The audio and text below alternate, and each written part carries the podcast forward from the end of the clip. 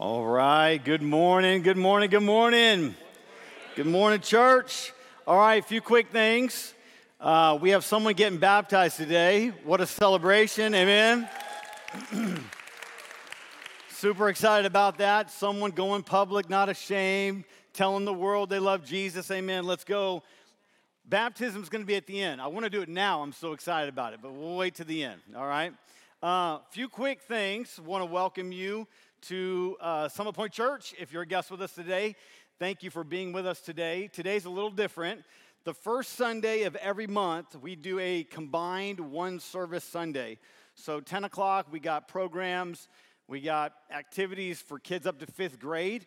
Typically, we have two services, one at 9, one at 10:30, both identical programs all the way to, you know, 12th grade at 9 o'clock babies to 12th grade, and then at 10:30 we have programs up to third grade, kids worship, and uh, if you have a fourth or fifth grader, maybe they could be a kids worship leader. So, um, yes, so that's our, our typical setup.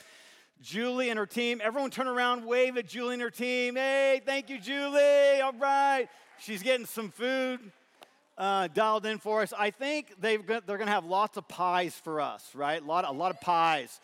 I say we just end the service now and go eat. What do you think? What do you say? Let's just go eat some pie, right?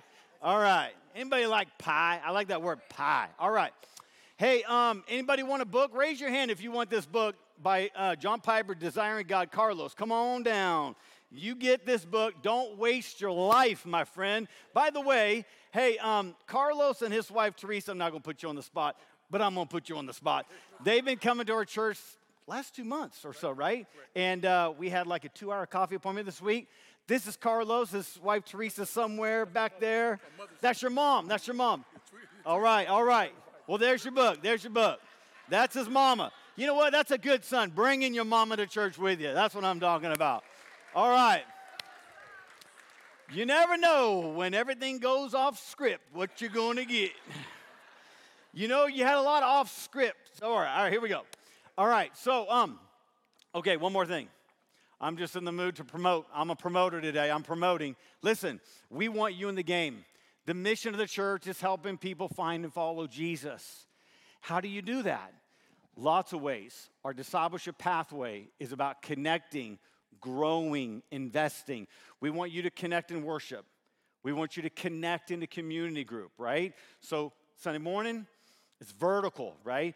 But in the community groups, it's horizontal, it's one another's, it's growing in your faith, it's uh, nurturing and developing and building friendships, growing spiritually, right? So that's the connecting piece. Growing is uh, growing in D groups. That's our D group model. We've sent close to 50 people through the program, and it's gender specific. A 12 month commitment, uh, men with men, women with women, 12 months life on life accountability, scripture reading, Bible memorization, just living life together. All right? So, we're going to be, Lord willing, launching um, some new groups uh, the beginning of the year, okay? The last piece is investing in service and generosity. The generosity piece is not just your wallet or your purse. See, a lot of times we think, oh, generosity is just like the money that I invest in the kingdom. Well, yes, that's a big part of it, but it goes beyond that, right? It's investing your time. It's investing your talents. So important. So, we have been working on this little booklet, and it's on our next steps table. And uh, basically, what we've done, it's really nice, high gloss, professionally done, right? So, if I don't sell you on it, maybe the booklet will sell you on it. But we want you to invest in the lives of other people. The mission of the church, this is one of the ways that you follow Jesus is by joining a team, getting involved, right? Like, I mean, I would love to just pick somebody out right now, just cold turkey and just, I'm not going to do it, but I'm thinking about it, about the joy of serving Jesus, right? Giving your life for other people using your gifts, getting involved. That's what that is what the church is all about. We need one another. Here's the deal if you say tomorrow or next month or next year, I'm going to get to that. I'm going to get to that spiritual discipline. I'm going to get to that point where I join a team and I start serving and listen, that next month or that next year or that next commitment may never ever come, right? Habits have to begin intentionally. So we've created these real, really nice um, brochures that have all of our ministries. Every single ministry that we have here at Summit, there's a description, there, there's a breakdown of roles, there's a, a contact person, team lead, email, phone, you name it. Well, yeah, phone numbers in there. You can call them. So, um, yeah, you can you can email them, you can call them, and uh, we want you to get connected. All right. Maybe the phone wasn't a great idea, but oh well. Here we go. Just email those ministry leaders. All right. So, if you're not plugged in, Next Steps brochure, Next Steps table, grab one. Limited supply, man. They're really hot this morning. They may go, so you better hurry. They, I mean, hot off the press. I'm telling you, you might want to go now. All right. One more announcement. Is everybody doing okay? Does everyone have a chair? First Sunday can kind of get kind of crowded, right? Are we, are we okay? Here's the deal. If, if we see people come in late, we're to first, we're to shame them, okay? Why are you late? And then we're to do the SOS, scoot over some. So actually, if you could, if you could do something for me, if you, if you feel like you want to, maybe like if there's some gaps, maybe fill in the gaps a little bit. I think we're good. I think we're good. But all right, here we go. All right, you guys ready to dive into the Gospel of John? Let's go. Guess what? We are finally in chapter 2 of John. Let's go. All right. I think we got like 75 more messages in the Gospel of John. All right. John chapter 2. Here we go. John chapter 2. Jesus turning water into wine. And I know where some of you are going. And we're going to go there. We are going to go there. All right. John chapter 2. Here we go. Pull out a copy of God's word. John chapter 2, 1 to 12. Here we go. On the third day, there was a wedding at Cana in Galilee, and the mother of Jesus was there. Jesus also was invited to the wedding with his disciples. Stop there, real quick. Jesus, the agent of creation, the eternal Son, the Son of God, God in human flesh, was invited to a wedding. How many wedding invites do you get? He got he got wedding invites, all right? When the wine ran out, the mother of Jesus said to him, They have no wine.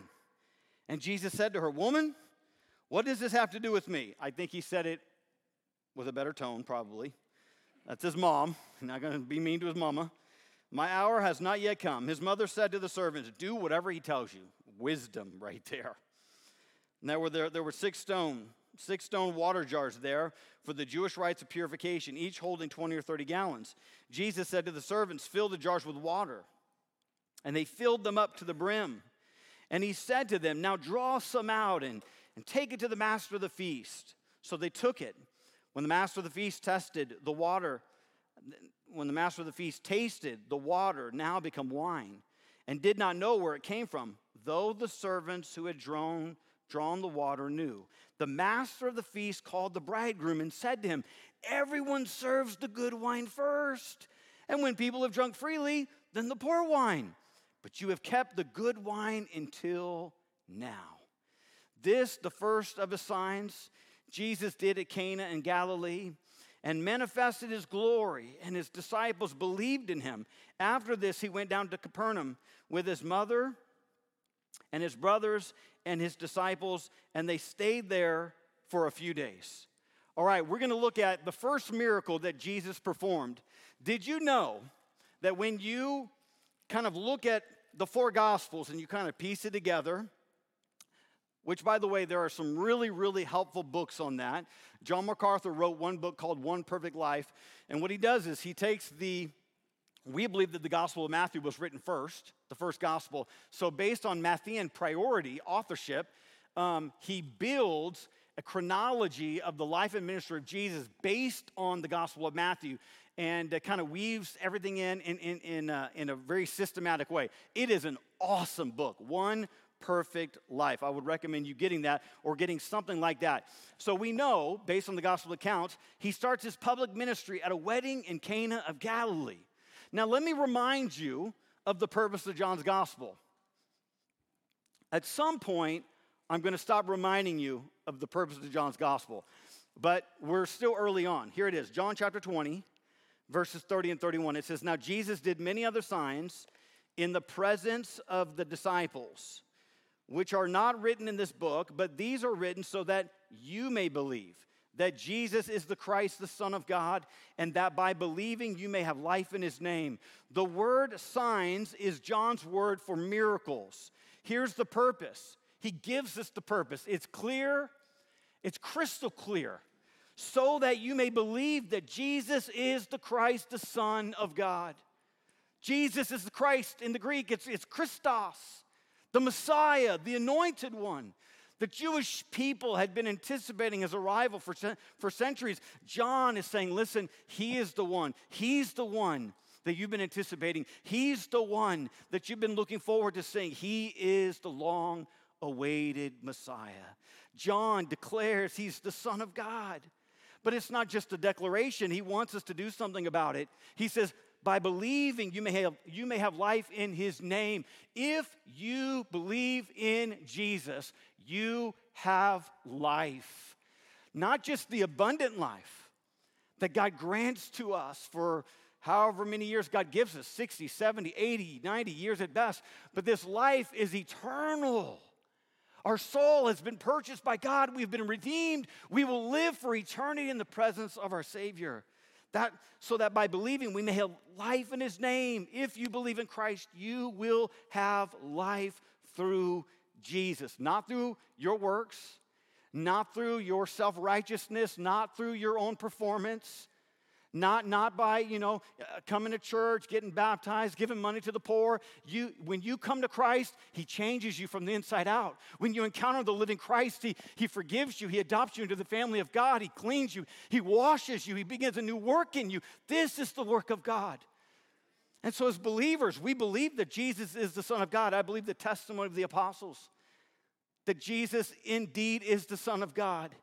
They walked with him, they saw him, they heard him, they, they saw him perform these miracles.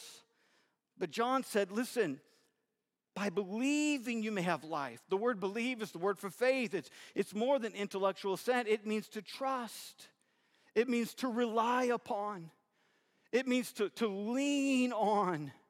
Are you leaning? Are you relying on Jesus? Now, John calls miracles signs, and these sign miracles are, are meant to point to something. Each miracle in the Gospel of John points us to the deity of Jesus, the Godhood, that Jesus is God. The miracles weren't just signs. There was, a, there was another layer, another layer to the meaning. Every miracle addressed a problem. Often the miracles were performed by Jesus to address a pain in someone's life. It's amazing to, to me to see his, inter, his interactions with people. People that were they're blind, and he opened their eyes to see.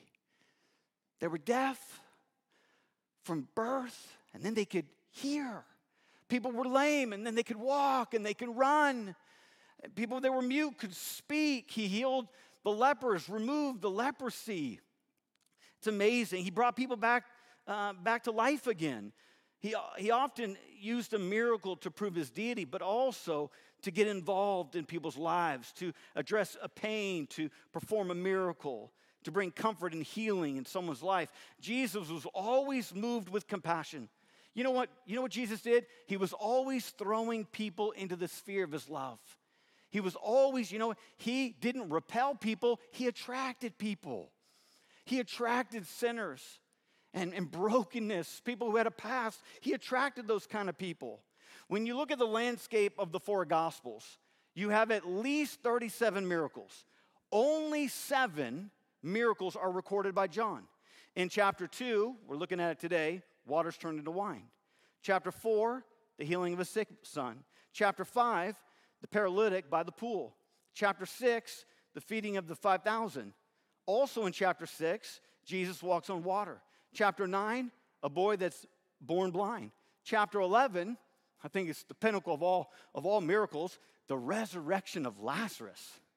Jesus intentionally waits three days and he goes because he wanted to make sure Lazarus was really dead.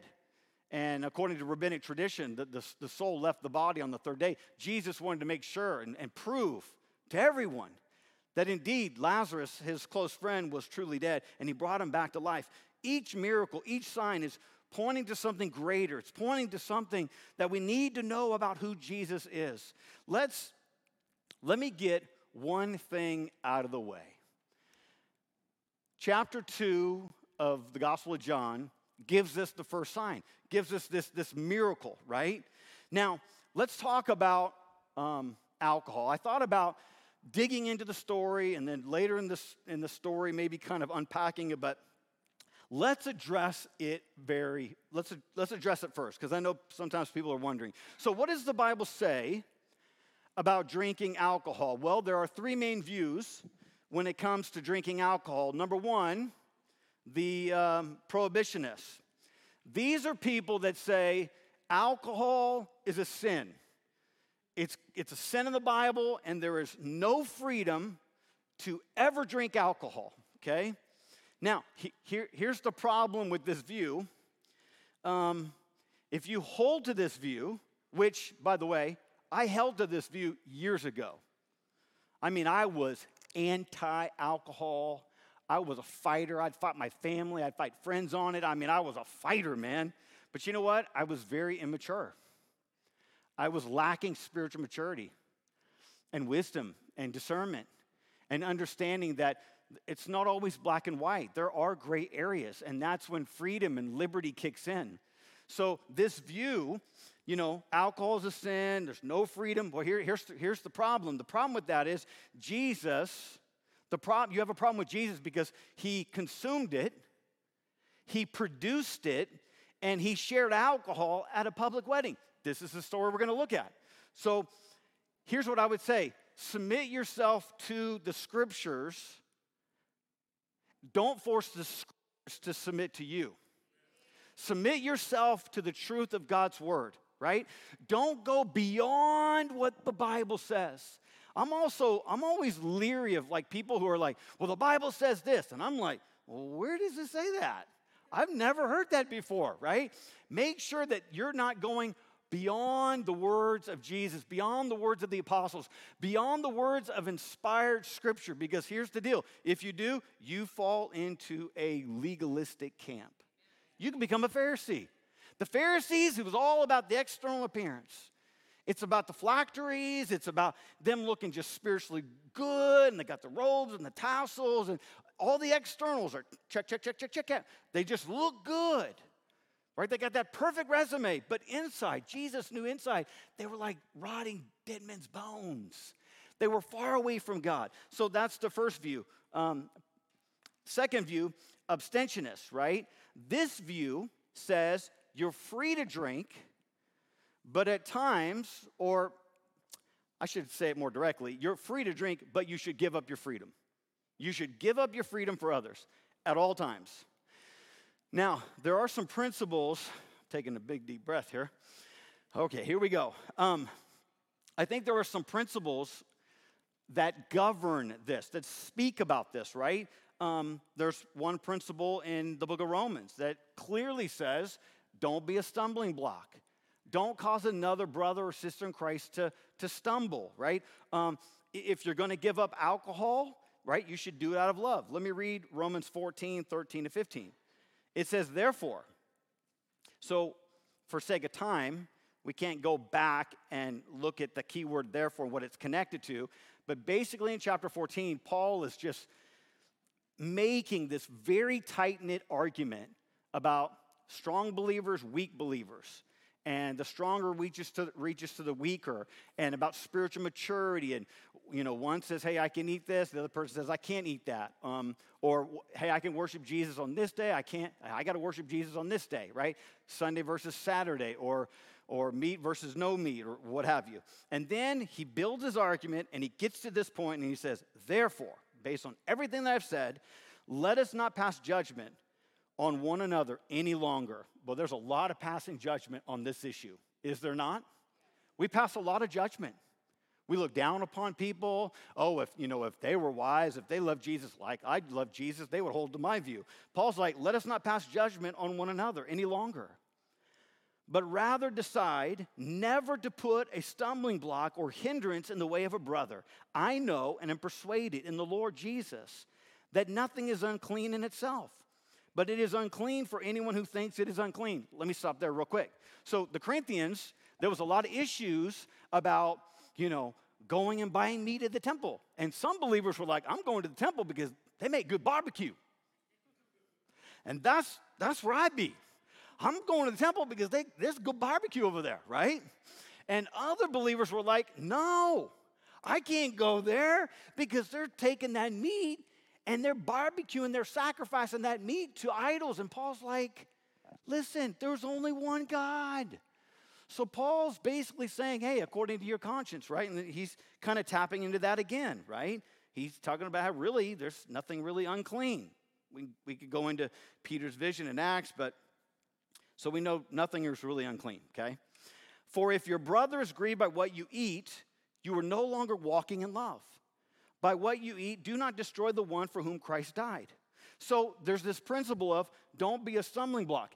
Well, what does that look like? Well, if I know someone in my oikos, in the church family, in my own personal immediate family that struggles with alcohol, and I invite them over to my house for a barbecue, I'm not going to have alcohol on the table. If they're a believer and they're really battling that struggle, that stronghold in their life, it's a stronghold and that the enemy's got a foothold in their life on this issue, right? And so I'm not to serve that because I don't want to be a hindrance. I don't want to be a stumbling block. I don't want to be the reason for my brother or my sister in Christ that I love dearly for them to fall back into sin and, and be consumed with, with, with that problem. Okay, so stumbling block. Um, drinking is also directly related to our conscience. Um, few verses later, Romans 14 23. But whoever has doubts is condemned if he eats, because the eating is not from, from faith, for whatever does not proceed from faith is sin. That's really clear. If you can't do it according to faith, if you can't do it like in good conscience, you shouldn't do it. Here's point number three moderationists. The moderationists say drinking alcohol is not a sin as long as it's in moderation, as long as it's not in excess. And uh, those who hold this view, this is where I'm at. This is not a black and white issue. This is a gray area. This is when liberty kicks in, right? Now, I'll tell you what is black and white getting drunk. Getting drunk is black and white. The scriptures are so clear on this issue. In the Old Testament, Solomon talks about looking at the, the strong drink and the power that strong drink has over your life. It's clearly a sin, right? The New Testament talks about do not be drunk, right? But be filled with the Spirit. We're going to look at that in a moment. Drunkenness is a sin. That's clear in the Bible because the Bible says be alert, be sober minded, be controlled by the Spirit. So if you say it's okay to partake and drink in moderation, you have to keep in mind the stumbling block principle. And sometimes you're going to give up your freedom because you love someone else. Jesus drank alcohol and he never sinned. Right? People, people want to make arguments, well, it wasn't like the same alcohol. Here's the deal. We're not even going to go there, okay? But we just know, we just know that um, there was wine back in the day, right? The Bible is very clear. Obey, obey the laws of the land and we should obey what the scripture teaches. Here's another principle to keep in mind. When it comes to alcohol or any other gray area, whether that's observing a holiday, do you observe this holiday or that holiday, right? Here's, here's the principle you can receive, you can reject, or you can redeem it. What do I mean by that? Well, let's connect it to alcohol. You can receive it, so like something in the scriptures, on this teaching of alcohol, right? You, you can do it. There's, there's moderation there, according to my view. Now, you can, some things you, you can reject. You can't do it. It's very clear. It's not even an option. It's just, it's just sin. It's wrong. Or you can redeem. And what that means is you can take something that's been corrupted and polluted in the culture and you can redeem it, right? There's a, there's a way to redeem that, to enjoy, to use, to steward that. And that can be applied to so many things alcohol, holidays, the list goes on and on and on. I like Richard Baxter, what he said. He was a Puritan pastor. He said, In necessary things, unity. In doubtful things, liberty. In all things, charity. That's good, right? Necessary things, the essentials of the faith. Contending for the faith that was been, that's been once and for all handed down to the saints, we got to seek unity. We got to be on the same pace doctrinally, theologically. But when it comes to doubtful things, gray areas, there's got to be liberty. There's got to be liberty. But in all our actions and all our, our, our, our doings, right, it, there has to be charity, there has to be love for one another. When you encounter a gray area, ask yourself these questions Does it build me up spiritually? Right? Does it, does it build you up spiritually? Does it bring you under its power? Does it bother your conscience? Remember how we read that verse? If you can't do it in faith, don't do it. Um, can it cause another believer to stumble? Is it specifically forbidden? When we come across principles, truths in the Bible where it's specifically forbidden, I want you to see it's like Jesus holding the trump card. If you ever played Rook, right, the, the trump card, and it's everything, right? Jesus throws the trump card down. He has the final say. Because truth is not subjective, truth is fixed. Truth is not, you know, invented, it's discovered in the Bible. So the Bible has the trump card. Is it specifically forbidden? Will it lead me into temptation? Will it hurt my body? Is it habit forming? Now, even though I hold to the, the third view, I went from one to three. I mean, hmm. Boy, man, I was against it. But now I'm like, in, in moderation, you can't say it's a sin. I'm not going to go beyond scripture, right? But I think drinking, like a lot of other issues, it's a wisdom issue is it wise to do it, right? I, I me, me personally, I like fluids way too much. I just do. I like water. I like Coke. Down with Pepsi, like up, up on Coke, right? Down, if you're a Pepsi drinker, down on you, right? You need to get converted and meet Jesus, right? Coca Cola all the way, baby. Coca Cola is going to be on the new heavens and the new earth. Pepsi ain't got a chance, my friend. All right? Is it habit forming? All right. Is it a hindrance to my Christian life? Would Christ do it? Would the Lord be pleased? That's a good one to ask yourself. Would the Lord be pleased if I engage in this or engage in that? Can I do it for God's honor and glory? Would I want to be doing it when Christ comes back? That's a good one. Can I trust can I witness for Christ while doing it? Oh man, those are good. All right. So here's the deal drinking too much alcohol can be an area of compromise. The Bible doesn't forbid alcohol, but this can become a problem within your life. Is alcohol in your life occasional, regular, needed, demanded, consuming? If you say yes to some of those, you cannot say you don't have a problem. Well, people say, well, it makes me relax, right? It helps me escape my problems. That's exactly the point. That's exactly the point. Sometimes we choose something to like check out of life, right? As opposed to taking something and like it changing our emotions and our thoughts and our, our um, who we are, we need to bring those problems and everything to the Lord. Alcohol can become a crutch to escape reality. And um, we, we, we should only have one crutch, and that's to lean upon Jesus. Jeremiah chapter 2, verses 12 and 13. He said, Be appalled, O heavens, at this. Be shocked, be utterly desolate, declares the Lord. For my people have committed two evils. They have forsaken me, the fountain of living waters, and hewed out cisterns for themselves, broken cisterns that can hold no water. God's indictment on the people was twofold. My people have committed two evils. Number one, they've abandoned me, And number two, they're in search of something better. But there isn't anything better. Right? Jeremiah is saying that God is the source of living waters. He's the source of life and joy and peace. But here's what we try to do we try to satisfy and quench our thirst with broken cisterns that cannot guarantee lasting satisfaction. We, we go to broken cisterns like pleasure. We think alcohol, sex, drugs, the weekend, maybe retirement. In retiring in luxury will make us happy. We, we chase for performance. We think success produces satisfaction. You know, a lot of successful people are unsatisfied on the inside.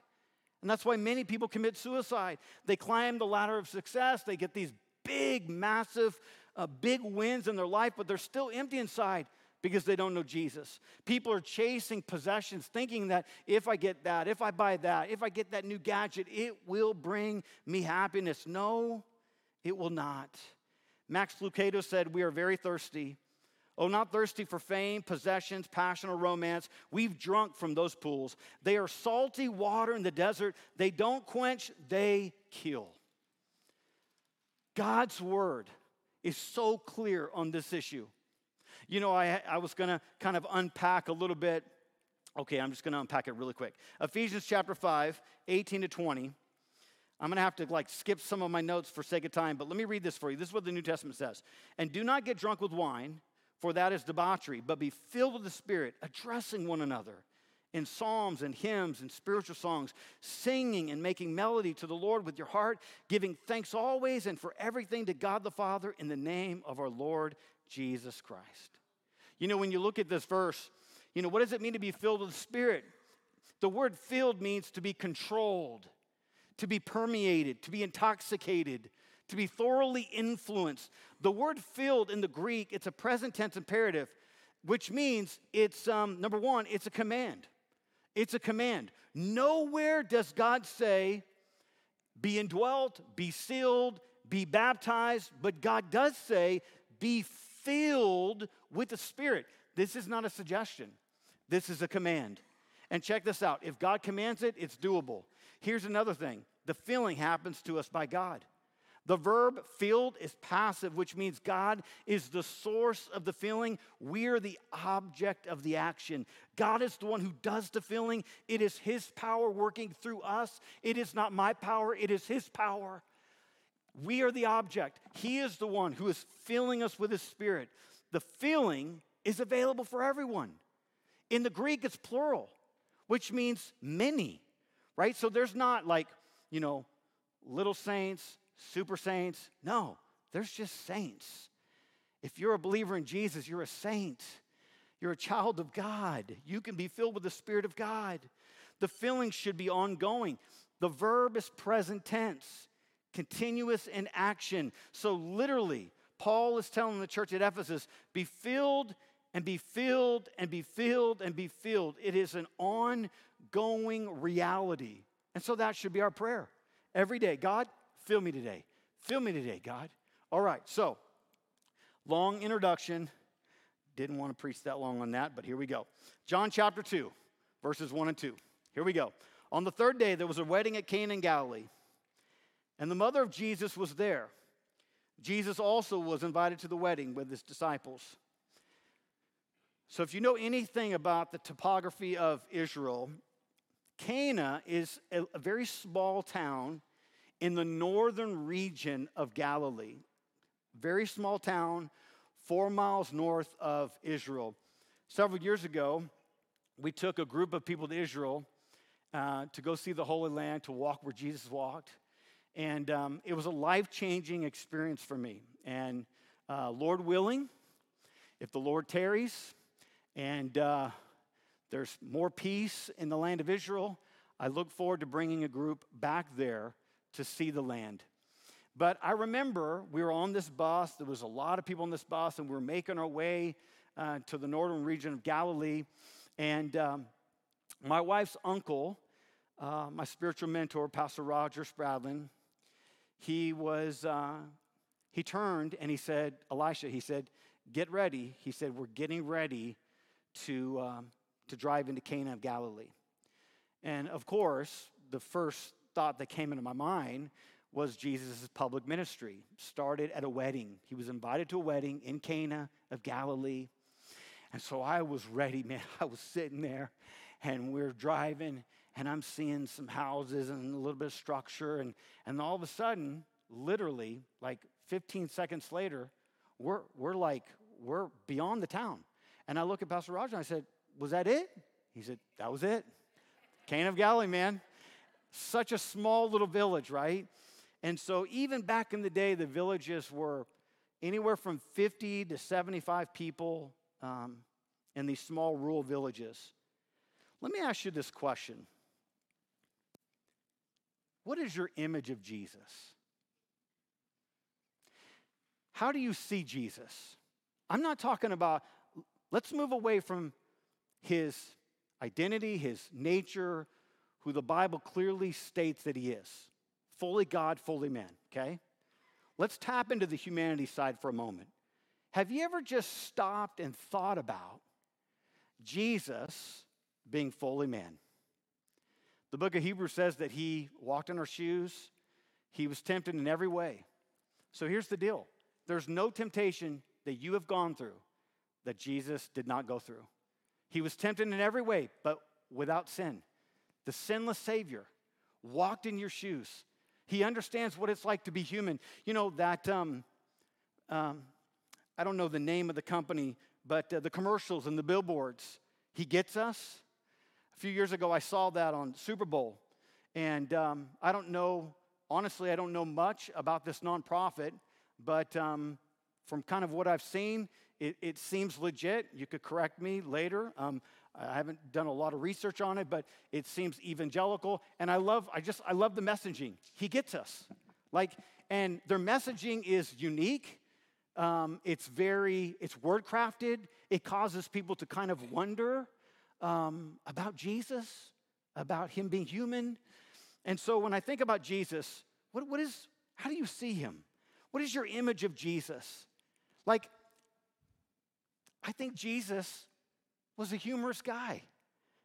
I think Jesus had a fun personality, right? Here's the deal children know if you're the real deal or not, don't they? We don't give a lot of credit to children and teenagers, but you know what? They can sniff out phony any day of the week. They can sniff it out, man. They can they call it out too. I mean, I got four teenagers, man. They're they're calling stuff out. I'm like, wow, like I didn't even I didn't even see that. I didn't even catch that, right? I mean, they they're dialed in. They see things that us grown adults we don't see. Sometimes. Sometimes. Jesus was loved by the children. The children, I mean, I, I just have mental images of these children running up to Jesus on one occasion, Jesus told his disciples, Don't hinder the little children from coming to me. Jesus, the, the children were drawn to him. You know, I think about Jesus, okay, humor, fun personality. Can you see, do you ever picture Jesus as laughing? Laughing. You know, he had to have had a really good time, especially with these disciples. I mean, especially with Peter. I mean, I just, I just, I just wonder if you know, Jesus had to have just gotten a good chuckle sometimes with Peter, you know. Peter's always putting his foot in his mouth, saying things he shouldn't say, you know. I, I, I envision Jesus as um, making jokes. You know, one of the fruits of the Spirit is joy. That's a fruit of the Spirit. That's, that's a mark that the Holy Spirit lives within you, that God is doing a transforming work in your life right? If we should have joy, if this is a mark of, of um, if this is a characteristic of, of, of a believer, someone who's walking in the Spirit, Jesus was filled with the Spirit. He was empowered by the Spirit. Jesus had joy. Jesus had humor and a great personality. I mean, Jesus was invited to this wedding. And not only was he invited, the, the other five disciples that he has picked up along the way, they were invited as well. I like to say it this way Jesus was the original party animal. He was the original party animal. Jesus knew what it was like to party, right? You know, and sometimes as Christians, we don't have a lot of joy. We walk around defeated, you know, like the world is, is caving in and what are we going to do? It's like doom and gloom, man. Here's the deal we know how the story ends. Jesus wins, amen? He wins. Oh, man, I need to say that more to get a few more claps. And guess what? If you're Team Jesus, you're going to win. Me and Carlos were talking about that this week.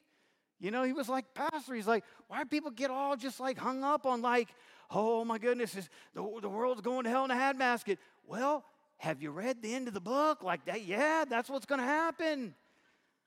You know, there's prophetic language, the book of Revelation. We got Daniel. We got, we got books that tell us here's what's coming down the pipe. Get ready.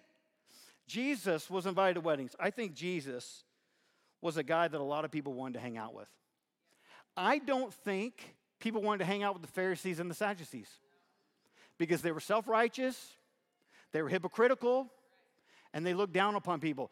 They were superior, they had this superior smugness to them. Listen, the gospel, man, you guys are getting kind of vocal today. I'm kind of like, I don't know what to do with it, man. I don't, I'm like, what do I do with this? Listen, I lost my train of thought. Okay, that's what I was going to say. The gospel, the gospel is going to be offensive. Your life should not be offensive. How you interact with people, your tone, how you treat them, especially when you have power over them, how you treat them. Are you, are you displaying Christ in your life? I think Jesus, I think people want to hang out with him. He was a party animal. Started his public ministry at a wedding. There's so much more I could say about that. Um, let me let me just let's let's move on. Verses three and five. It says, when the wine ran out, the mother of Jesus said to him, "They have no wine." And Jesus said to her, uh, "Woman, what does this have to do with me? My hour has not yet come." His mother said to the servants, "Do whatever he tells you." And I love this story because it's the first miracle that Jesus performs in public, and it's at a wedding. It's connected. I heard someone say this um, in study. It's connected to the home.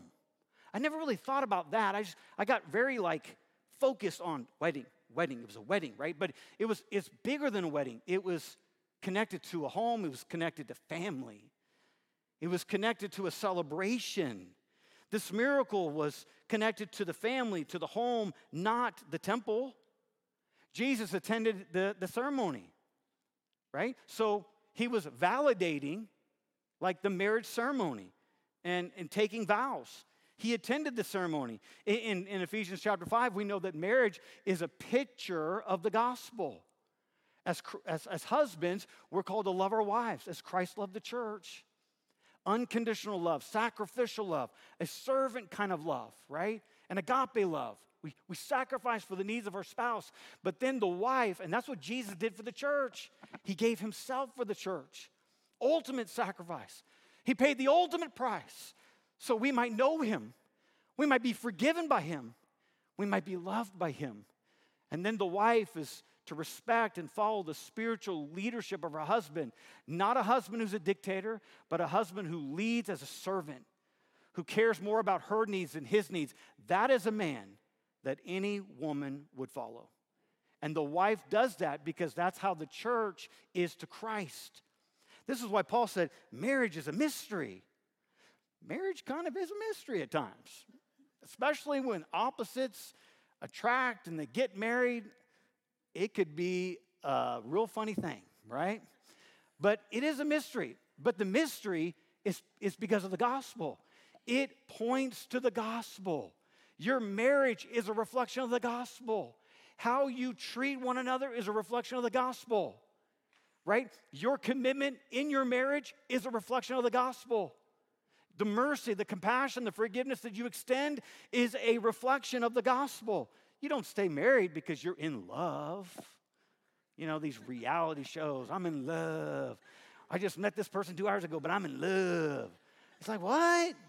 Love is more than, love is more than a feeling. It's, it's it's, it's a daily choice, daily commitment, year after year after year. And you choose to love, you choose to be faithful because, because Christ was faithful to us. So we want to model that in our marriage. When it comes to Jewish marriages, they were arranged. Then there was this betrothal period. And it was such a binding contract to end the betrothal period, it literally took a divorce to end the marriage. Based on uh, Jewish culture and just marriages, uh, virgins were married on Wednesdays.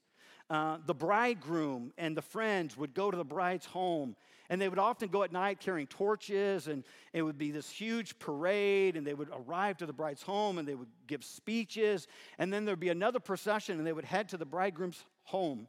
And there they would have the marriage feast. Now, it wasn't just a one meal, kind of a one and done type deal. Like we do, like marriage ceremony, reception, bam, right? It's over. No, like it lasted for an entire week, seven days.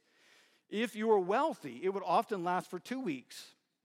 So the first miracle is performed not at a funeral, but at a wedding, not during a fast, but during a feast, during a celebration.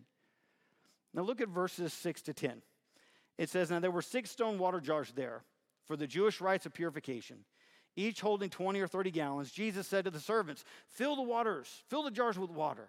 And they filled them up to the brim. And he said to them, Now draw some out and take it to the master of the feast. So they took it.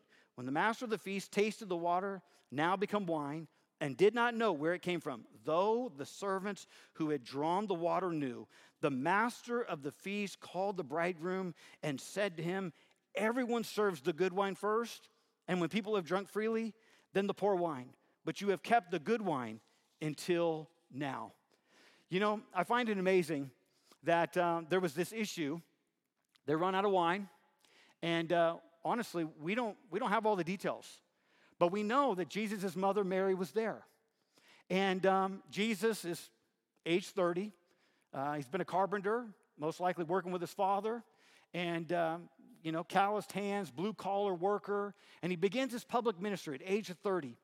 And, and Mary, the Bible says that from the very beginning, she believed that she was chosen by God, that, that she was giving birth, she was conceived by the Holy Spirit, she was fully aware of this miraculous consumption, this by the Holy Spirit and this miraculous birth. She knew Jesus. I mean, even when he was like 12 years old and they went to Jerusalem for the Passover, and uh, they lost Jesus. Remember the story?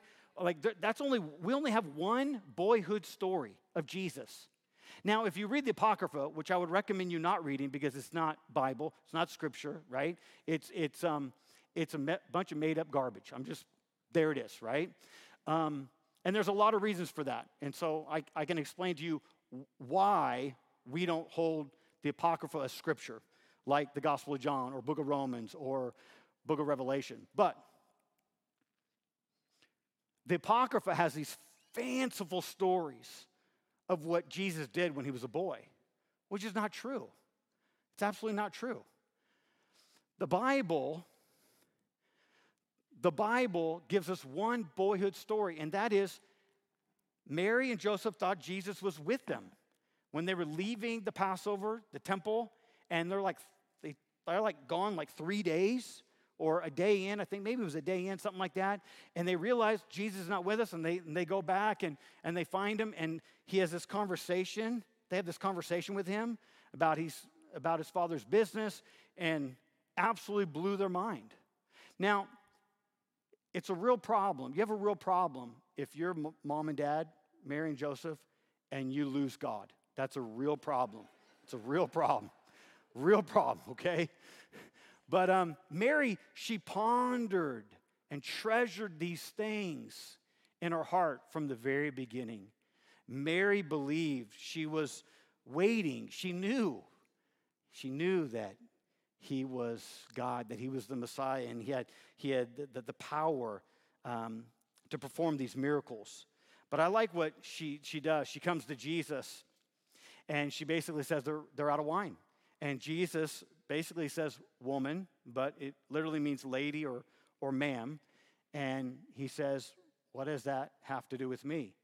And when he speaks about the hour has not come, he's really speaking about like people identifying, realizing that he is the Messiah.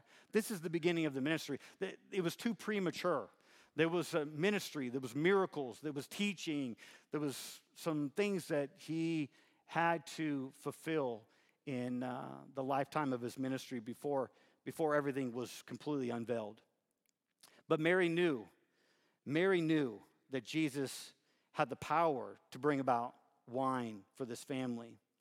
And um, he performs this miracle, and um, they bring the uh, they bring the wine to the family. And uh, here's here, here's the principle. I think the principle for me, and I think the principle applies for all of us. Jesus gets involved in the details of our lives. He cares about your problems. He cared about the, the problem that day.